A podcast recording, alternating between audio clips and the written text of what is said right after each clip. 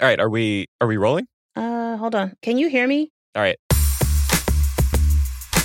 My name is Angela Andrews, and I'm a solution architect here at Red Hat. I'm Brent Semino, and I'm a writer, also at Red Hat. If there is one thing we've learned from working in the tech industry, it's that people have a lot of questions.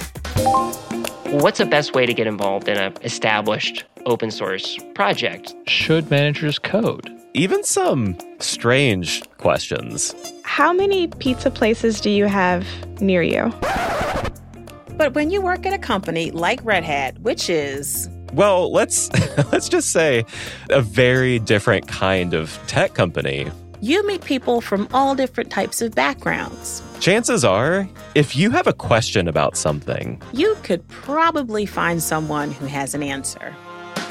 Okay. Even if you want to work on code eventually in a community, documentation's a really good way for you to get started in open source.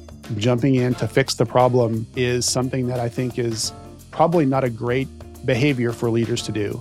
edge computing does for data what the pizza shop down the street from my house does for my ability to consume pizza. even answers you might not expect.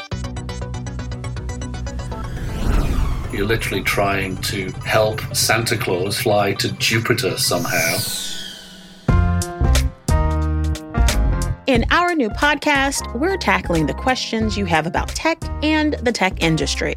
Our producers talk to Red Hatters and people they work with in open source communities, other tech companies, and beyond.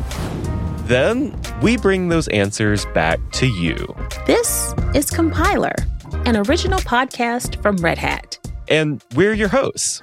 New episodes start August 2021. Follow us wherever you get your podcasts.